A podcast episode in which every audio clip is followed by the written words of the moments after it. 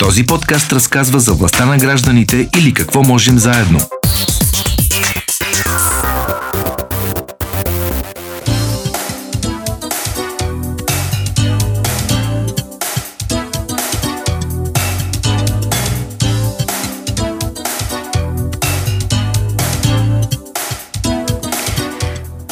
Здравейте отново от студията на Дарик. Чуваме се и вече се виждаме. Започваме с седмичното издание на нашето предаване Властта на гражданите, в което ви разказваме за значимите каузи от гражданския сектор, а в последните издания ви правим така, предлагаме малко по-обяснителни разговори, които да, надяваме се, да внесат повече яснота върху работата на гражданския сектор и да развенчаят някои от митовете за организациите, които а, работят а, в полза на гражданите. Сега, една много голяма тема, която нямаше как да не отворим, котия на Пандора, може би, бихме могли да я наречем, а именно темата за така наречения джендър. И как така едно социологическо понятие се превърна изобщо в обществен феномен в нашата страна в последните няколко години. Имаме си и повод. Тази седмица Истанбулската конвенция, с която се защитават жените от домашно насилие, в неделя влезе в сила в целия Европейски съюз. България и още пет държави не са ратифицирали този документ. Това са България, Чехия, о, така де, България, че, другите страни са Чехия, Унгария, Латвия, Литва и Словакия. А, затова и у нас конвенцията ще се прилага само частично в областта на кампании срещу насилието, обучение на хората, които работят с жертви. Надяваме се и с извършители, защото това също е доста важна част. Вчера, например, следяхме заложническа криза, в която човек с ментални проблеми беше отвлякал жен... бившата си приятелка и майка и класически случай на на липса на работа с а, човек с ментални проблеми и потенциален насилник. Слава Богу, ситуацията завърши без жертви, институциите си свършиха работата. Също така ще се забранява жертви да се връщат в страните си по происход. Това е в общи линии, но как се стигна до тук и как темата за пола излезе далеч отвъд конвенцията, за да навлезе в областта на академичния правния сектор, дори юридическия. Кои политически партии и организации изградиха основната си комуникация на това и как един термин се превърна в обида. Много въпроси. Надяваме се да внесем светлина върху тях. Можете да питате, включително и в нашата Viber група, ако имате конкретни въпроси към експерти, защото днешния поглед, днешния поглед ще бъде по-скоро експертен. При мен е социоложката Лея Вайсова, която преподава в Софийския университет Свети Климент Охридски, наблюдава, следи и пише по темата от самото и начало. Здравейте, благодаря за поканата, Мария. Малко дълго интро, но трябваше да обясним защо отново говорим за тази тема, която може би вече има известна умора в обществото, но си има информационен повод. За съжаление, има и много голяма дезинформация, която продължава да а, нанася щети, бих, бих казала. Но на първо място да си припомним, що е то, какво е това джендър. Ами всъщност думичката джендър, тя беше и продължа да е залегнала в Истанбулската конвенция и а, нали, около нея, както си спомняме, се разви още 2018 година, когато имаше очакване да бъде ратифицирана Истанбулската конвенция, една голяма битка, която битка в крайна сметка доведе до там, че беше обявена Истанбулската конвенция за противоконституционна, но най-вече проблема се състои в това, че общественото мнение по, беше настроено направено а, против всъщност а, Истанбулската конвенция покрай а, тъкмо тази битка около дефинирането на това какво означава джендър. Джендър е важно а, най-вече от гледна точка на това, че когато си говорим за насилие основано на пола, а, на, а, значи много усилия трябва да бъдат вложени а, по посока превенция. А, превенция може да има до толкова доколкото все пак а, нали, а, в нагласите обществените а, се установи разбирането, че пола е а, социално конструиран, исторически конструиран феномен, по начина по който много други феномени са социални такива и а, съответно от нас самите, от а, отношенията, е, които ние а, изграждаме помежду си, зависи съответно доколко ще постигаме по един или друг начин равенство в обществото и в случая полово равенство. Тоест да обясним, че примерно от жените се очаква да бъдат вкъщи да гледат деца, да готвят и да чистят, от мъжете пък да изкарват пари. По този повод и двете страни биха могли да станат жертва на турмоз, мисля си. Един мъж може да бъде сочен с пръст турмозен, че не носи достатъчно пари и не е достатъчно успешен, да. тема за която много малко се говори, а жените, за съжаление, а, и поради изобщо физическо превъзходство биват, стават чисто статистически доказано по-често жертви на насилие под всякаква форма. Да, и един съвсем елементарен исторически пример. Знаем, че жените са една от много водещите сили в економиката. Отдавна сме преминали този процес, в който жените са се еманципирали чрез економическо участие. И ето, нали, как всъщност социално-исторически ние вече го... Един процес, който се е случил, ние вече го възприемаме като абсолютно нали, очевидност по някакъв начин, въпреки че всъщност то се е случило е, е било процес на битка. Така че джендър, думата джендър всъщност реферира към нали, тъкмо а, тези възможности чрез а, преструктуриране на нашите социални отношения, в крайна сметка, нали, да постигаме повече равенство. Така че това беше нещо, което, както знаеме, се подмени. Нали, то се превърна в едно плашило, превърна се също така включително в персона. А, нали, имаше така трансформация на, на това понятие а, и а, дебата беше изместен. Да, всъщност, как така от а, това, което току-що обяснихте, стигнахме до темата за третия пол. И какво значи трети пол? Има ли трети пол? А, значи, трети пол а, трети, трети пол исторически, а, между другото, е въведено от а, един учен изследовател в Германия Магнус Хиршфелд. И третия пол е превърнат от национал-социалистите в плашило, а, когато те идват на власт в Германия. Това малко се знае, но всъщност очевидно устойчиво продължава да а, присъства в риториката на крайната десница. В България особеното беше, че освен крайната десница, към този момент обединени патриоти, които имаха възможността да влияят, тъй като бяха част от управленската коалиция. Българската социалистическа партия в лицето на Корнелия Нинова се ангажираха много с битката и в някакъв смисъл а, БСП а, действително успя а, така да а, нали, да обърне, да обърне дебата а, чрез тяхното активно участие.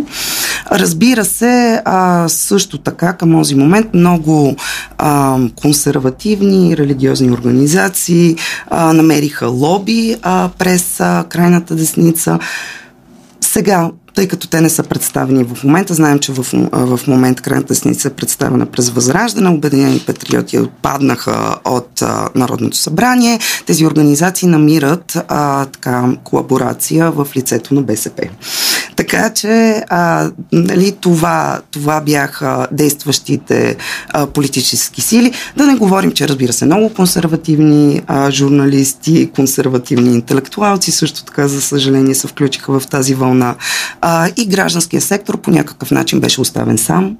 А, на себе си не намериха а, подкрепа в лицето на парламентарно представени политически партии.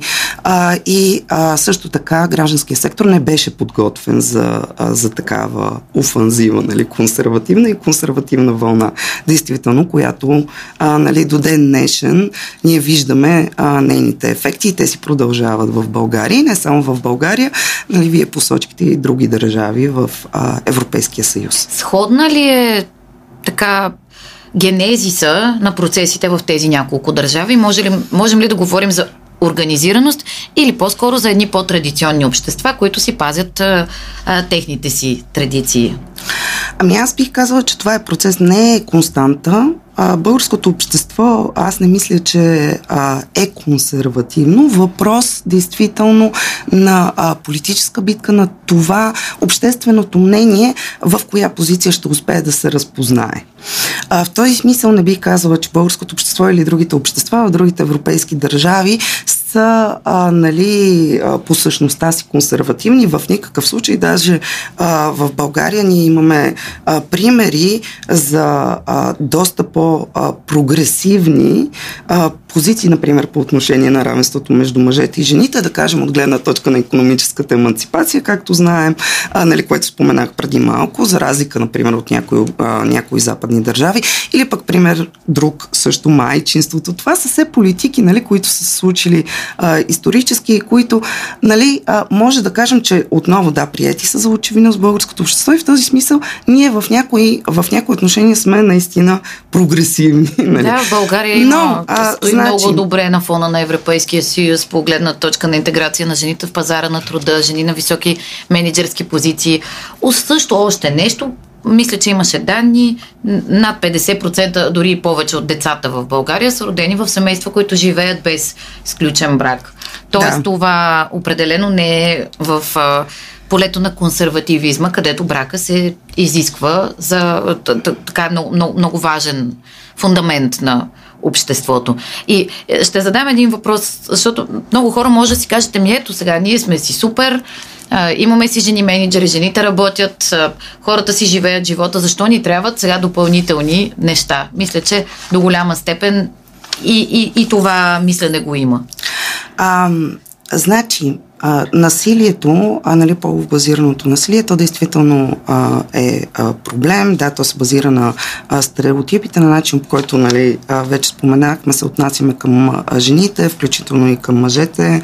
А, но а, да се върна на предишния въпрос и ще продължа. А, защо, защо се стигна до тук, а, че в крайна сметка имахме такава консервативна вълна в България и не само, както а, нали, си казахме, и в други европейски държави.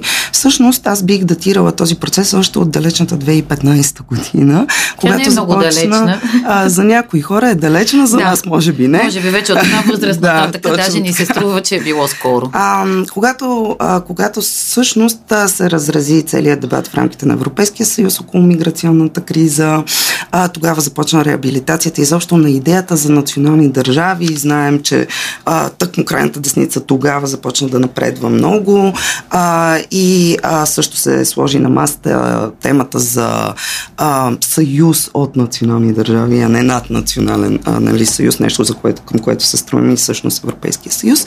И а, тогава а, всъщност нали, започна цялото антимиграционно говорене. Тоест, вие го обвързвате и с антиджендър говоренето. Да, категорично. А, то се вижда, защото антиджендър, а, антиджендър говоренето рекушира в натиск към жените да раждат, които са призвани всъщност да решат демографската криза. Тоест, а, и също така върви за ръка за ръка с една концепция, че ние трябва да се стремим да връщаме емигрантите които са етнически национално определени в техните национални държави. Тоест, антиимиграционно не приемаме а, нали, а, мигранти, които всъщност ние не приемаме за граждани, независимо от това, че имат евентуално право да бъдат граждани на национална държава.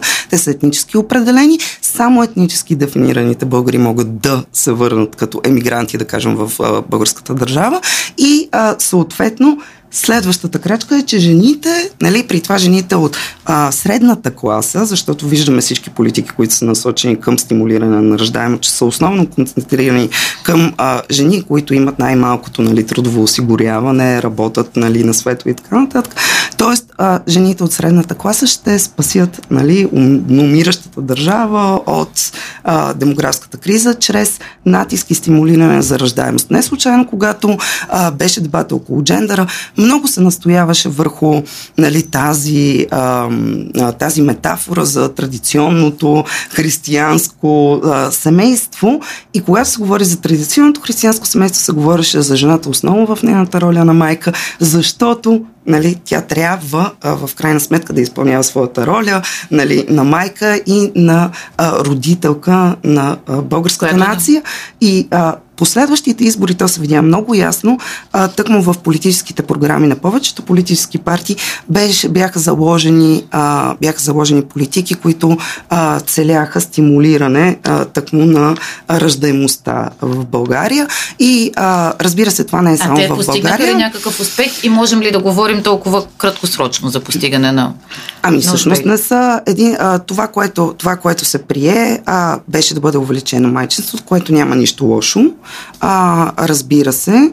А, защото, Напротив, по тази линия да, България дава тази, за пример. Да. да речем в страни като Великобритания, където имат колко три месеца майчинство, да кажем. Но там нататък всъщност, нали, а, тази, а, как да кажа, този аспект на политиките беше, беше изоставен. А, но, то, нали, финансова подкрепа на семействата, така че семействата да имат повече деца. А, нещо, което се наблюдава навсякъде. Нали? Тоест, това не е само български феномен, то си е част от консервативната вълна в рамките на Европейския съюз. Орбан е най-известен, Виктор Орбан, с неговите политики в Унгария, а, Полша, например, също, Словакия и така нататък. Нали, може да даваме и други примери. Но а, това, което обаче също бих искала да кажа, че върви като процес, който а, бих нарекла ре, традиционализация, много дълга думичка, дори аз едва ми я произнесох, но а, нали, а, връщане към а, по-консервативни форми на съвместен живот е тъкмо нежеланието на държавата не да, а, не да дава повече финансови стимули за повече ръждаемост, ами всъщност държавата да а, участва там, където всъщност наистина жените имат нужда тя да участва.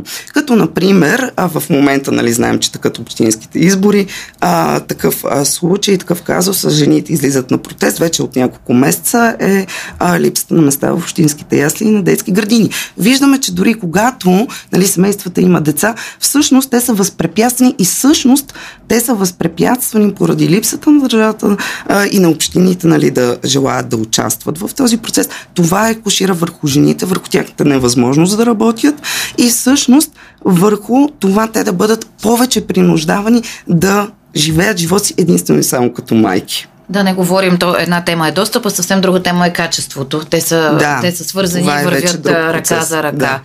А, също така, а, темата за домашното насилие, към което няма как и да не се връщаме постоянно, а, а, когато говорим за Истанбулската конвенция и така наречения а, джендър.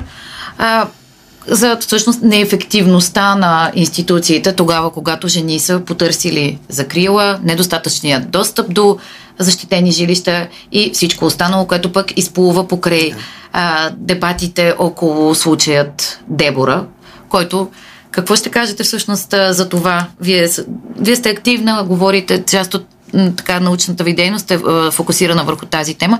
За първи път видяхме, въпреки настроенията срещу Истанбулската конвенция, българските жени и мъже и деца заедно в цялата страна.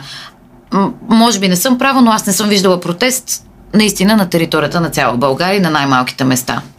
Това беше действително феномен а, и беше спонтанен протест, няма никакво съмнение.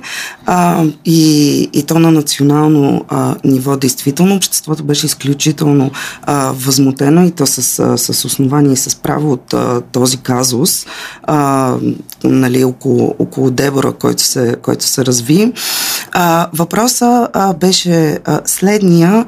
А, сега, Подкрепата, която тя а, получи на политическо ниво, знаем, че а, се сведе до отново а, дебат, нали, на а, дебати в Народното събрание около изменение на законодателства, прие се а, дефиницията за интимна връзка, но а, нещо, а, което отново джендъра всъщност пречи а, нали, да се постави като въпрос на дневния ред, беше темата за превенцията. Тоест да не се стига до такива а, радикални, насилнически а, нали, варварски действия, каквито, каквито наблюдавахме не само покрай Дебора, след това знаем, че много, много случаи, много жени отново а, говореха, разказваха за насилието, което е било приложено над тях. И а, някак си, ако ние не успеем да надскочим а, този страх на темата за, за а, нали, превенцията, за това как а, да не се стига до там, не можем само с закон и само с дела да решаваме тези казуси. А, именно за страха, който тези радикални настроения а, породи и в академичния, и в неправителствения сектор. Ще чуем след малко, след рекламите в репортажа на Марияна Курчакова. А, а, но сега е няколко коментара към нашата Viber група, в която наистина потребители съвсем основателно се оплакват от това, че има взаимни нападки и обиди, които размиват разговора. Аз за пореден път призовавам а, да, да, да коментираме по същество и да задаваме въпроси към водещите, към нашите гости. Другите мнения ще бъдат трити. Просто явно с а, саморегулация не става а, имаме и предложения за теми. Например, тема за обсъждане заплащането на нощния труд. В момента се заплаща по един, лева, по един лев на час, казва наш, а, наш а, слушател смятам, че трябва да се обсъждат конкретни теми, важни за работещите. Абсолютно съм съгласна също. Това няма как да се случи в това предаване, но поемам ангажимента да направим тази тема. Има подкрепа и от други, а, от други слушатели, които биха искали да я развием. Ще го направим, но да чуем рекламите, след което и репортажа на Марияна Корчакова. Този епизод на подкаста е реализиран в рамките на проект Какво можем заедно финансовата подкрепа на фонд Активни граждани по финансовия механизъм на Европейското економическо пространство.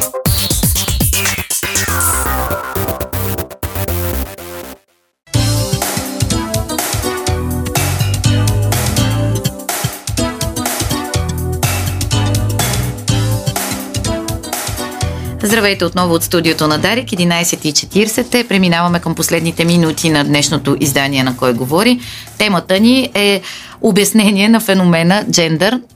За това ще ни помогне и репортажа на Мариана Корчакова, която разказва за Светла Енчева и нейния проект Genderland, който пък се ражда в пика на най-сериозната буря около дебатите за Истанбулската конвенция. Да чуем какво ще ни разкажат те. Думата джендър се употребява безпроблемно в продължение на няколко десетилетия, докато преди 6-7 години не се появи истерията около нея, разказа Свето Енчева и обясни точният ти смисъл.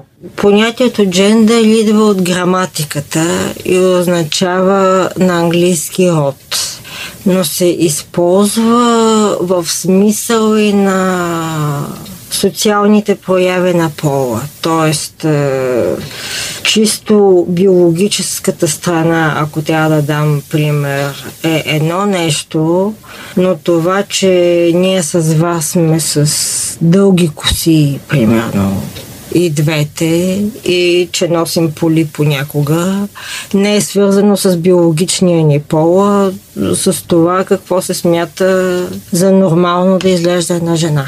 То е свързано и с представите за социални отношения и социални роли, добави тя и даде следните примери. Дали жената трябва да си гледа детето, когато го роди или мъжа.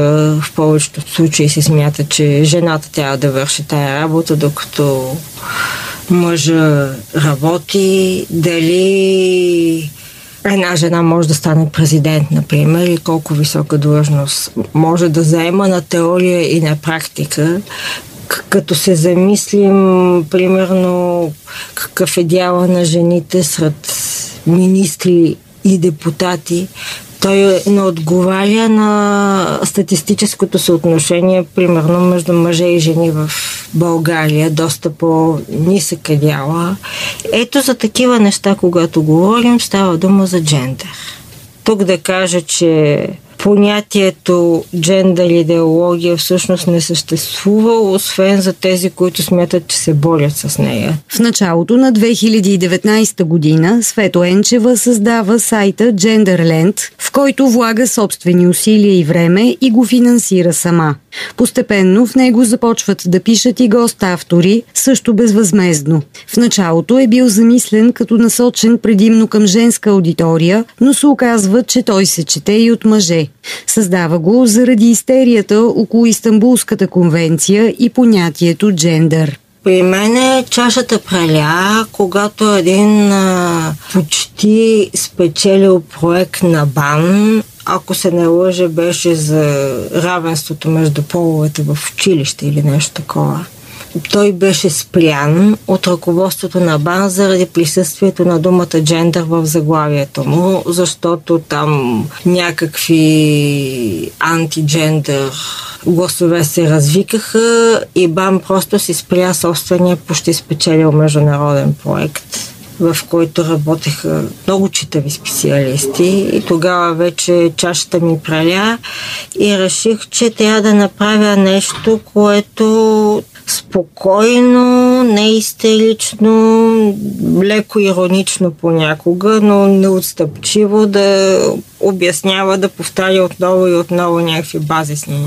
неща. След време тя решава да подреди в речник основните понятия на Джендерландия, както неформално нарича сайта си Genderland който речник всъщност беше, може би, и продължава да бъде най- най-търсената част в този сайт и в известен смисъл най-успешната, доколкото и такова казано полуна шега противоконституционно начинание изобщо може да се говори за някаква успешност при него. Понятието джендър се използва отдавна, най-вече от хората, занимаващи се с кандидатстване по проекти, сред които са и голяма част от неговите врагове, каза още тя. Там при комай всеки проект човек трябва да пише, нали, ако проектът е на английски, как ще осигури gender equality или gender равенство, равенство между половете. По думите и превръщането на понятието джендър в обидна квалификация е плод на целенасочена кампания, добре организирана и координирана по две линии. Едната е на руската пропаганда, а другата на християнски фундаменталисти. А напрежението около понятието джендър оказва своето влияние върху академичните среди. Започнаха да се самоцензурират някакви неща може и да се преподават, но когато кандидатстваш по проект, трябва да го упаковаш така, че да не стане публичен скандал, след като ставаха публични скандали за най-безумни неща, че някой е решил примерно да организира обучение на учителки от детски градини, в което имало думата джендър а ужас, тук ще ни сменят пола на децата и, и, и, и такива неща. И съответно академичните кръгове започнаха да се самоцензурират. Подобно самоцензуриране се наблюдава и сред неправителствения сектор, добави Свето Енчева, както и в речта въобще. Трябва да призная, че съм го правила и аз. Участвах в едно изследване, написах дълъг доклад в който няколко пъти споменах думата джендър. При редакциите на доклада от страна на водещата организация, много читава организация, думата джендър падна. И когато ми се каза всъщност защо да а, трябва ли на, нашето послание да е съпроводено с скандал, от което самото послание да изчезне? Аз казах, добре, предавам се, ще го пуснем без джендър. Но ето, а, самоцензурирам се дори аз, която смятам, че съм е, един от най-рабатите и чипати хора в това отношение. Така че до това води. Аз знам за поне две неправителствени организации, които си смениха имената, защото имаха джендър в заглавието. Едната доста скоро след скандала с джендър, другата го направи преди година, година и нещо. Според нея, популизмът в политиката и в медиите играе важна роля за промяната в съдържанието на понятието. Хората попиват посланията, идващи от публичното пространство. От една страна имаше много истерично говорене и кръщене. От друга страна имаше мрън-мрън, свиване, образно казано, на сърмите, за да не падне коалицията, за да се говори това, което хората очакват да, да чуят и, и така нататък. И в крайна сметка разумните гласове останаха нечути до толкова, че и Конституционния съд излезе с е, някакви безумни решения. Конституционният съд заключи, че според Конституцията жената има една социална роля и тази роля е да бъде майка. В този конституционен съд има жени, които не са се замислили, че в случая тяхната социална роля е да бъдат конституционни съдии. Това не е биологична роля, докато те казаха, социалните роли са биологични и затова няма джендър казаха, че е, според Конституцията социалните и биологичните роли съвпадат. Защото ролята на жената е да бъде майка. Това е безумно, но Конституционният съд го каза. Част от учените се опитват да дадат отпор на тази трансформация, но няма особена чуваемост на нещата, които те казват. А освен това, много от учените предпочитат да мълчат, за да запазят работата си, добави тя. Има други, които не мълчат, но когато, когато поканят един кръслив популист, неговия глас определено се чува и оттеква повече. Освен това, академичните хора в голямата си част имат този недостатък, че не могат да говорят достатъчно просто и популярно. Те от една страна нали, говорят по-възпитано. Има и учени популисти, нали? това е друга тема. От друга страна не могат да го кажат така, че да го разбере, както казваше един мой бивш преподавател, баба Гицка от село Бусманци. Друг проблем, който вижда Свето Енчева е, че немалка част от медиите обесмислят експертността, канейки хора, които се изказват по всякакви теми и на техния фон няма как да се отличат истинските експерти, които действително разбират от това, за което говорят. В заключение, каква е истината за джендера, която бихте искали да достигне до широката аудитория? Джендер е едно невинно академично понятие, свързано с начина по който човешкия пол се проявява в обществото. Обратно в студиото чухте, днес наистина говорят хора, които имат експертно познание по темата, по повод и на влизането в сила на Истанбулската конвенция. Да успокоим малко страстите и да се върнем към корените, които са именно от образованието, от науката, Можем ли обаче да говорим все още за невинно понятие след всичко, което се случи в последните няколко години, когато хората се обиждат на ти сега ти джендър? Ами и как, как се чувствате вие като учен, всъщност, който трябва да борави с такива понятия? Всъщност понятието действително вече не е, а, не е невинно. Както си казахме, то се превърна в а, едно плашило, в една, в една обида. А, и а, действително доста, доста е трудно а, от тук насетне а, да си говорим за стереотипи, за социално нали, а, конструиране на, а, на роли. Нещо, което действително в социалните науки е базово, а, дали, базова предпоставка за разбирането изобщо на обществените процеси. Не е нещо а, чак толкова а, страшно. А, джендъра не е и трети пол, както си казахме.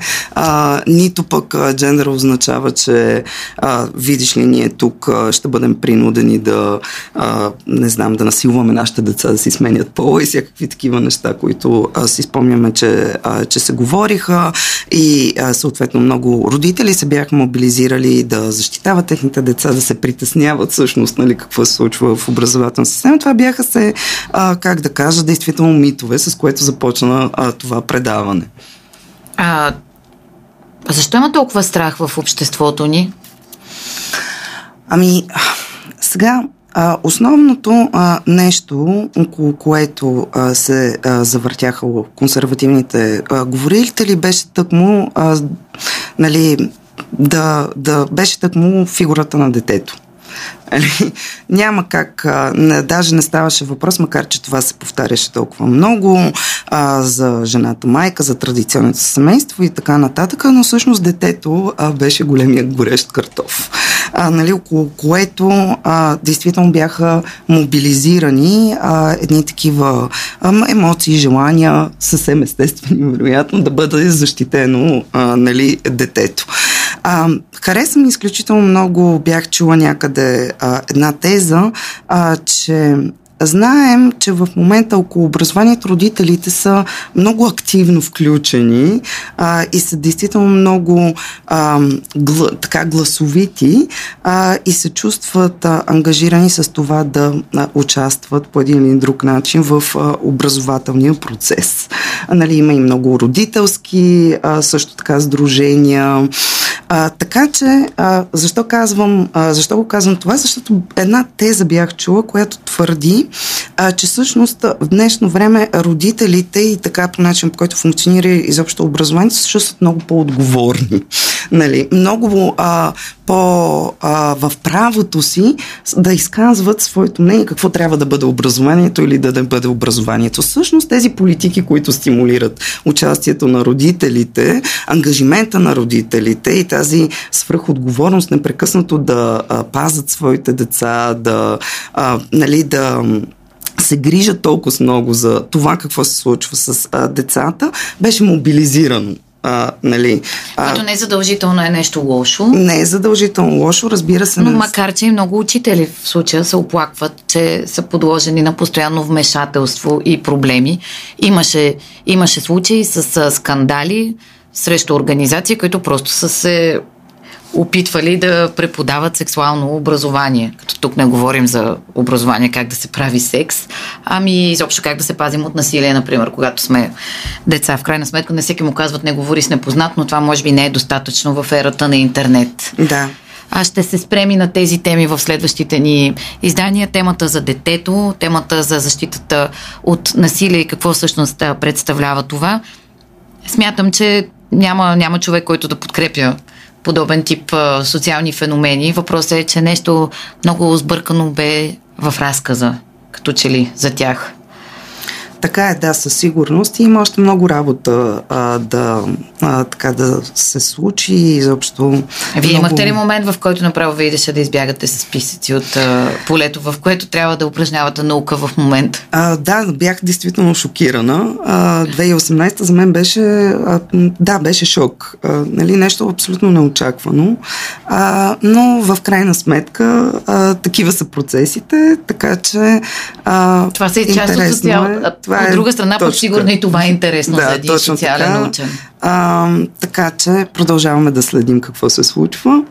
А, и със сигурност а, това, което а, нали, а, беше гласувано в а, Европейския парламент, а, Истанбулската конвенция се превърне в част от европейското право, е една важна стъпка и политическа, но и те първа ще видим а, на обществено ниво как а, нали, ще се възприеме. И отново да поясним, тъй като а, се появяват и коментари, че на България сега ще бъде наложено по друг начин да изпълнява. България е изключена от това, но разбира се, в някои части, които наистина са част от европейското законодателство, например, ще, ще трябва да, да се съобразява, като например връщане на жени, които са били жертви на насилие в страната по происход. Да, да речем просто един пример. А, вие продължавате да следите, ние пък ще продължим да говорим и да се опитваме да обясняваме. Благодаря за помощта. А, не е лесно да се говори по теми, които вече са придобили травматичен характер. Тази е една от тях, но в крайна сметка мисля, че посланието на цялото ни предаване днес беше да живеем без страх. Започнахме с граждани, които упражняват правото си на достъп до информация. Продължихме с журналисти, които застават срещу а, сериозни а, собственици и рекламодатели. И накрая един разговор за истината в общественото говорене и науката. Също така, това беше всичко от нас. Този епизод на подкаст е реализиран в рамките на проект Какво можем заедно с финансовата подкрепа на фонд Активни граждани по финансовия механизъм на Европейското економическо пространство.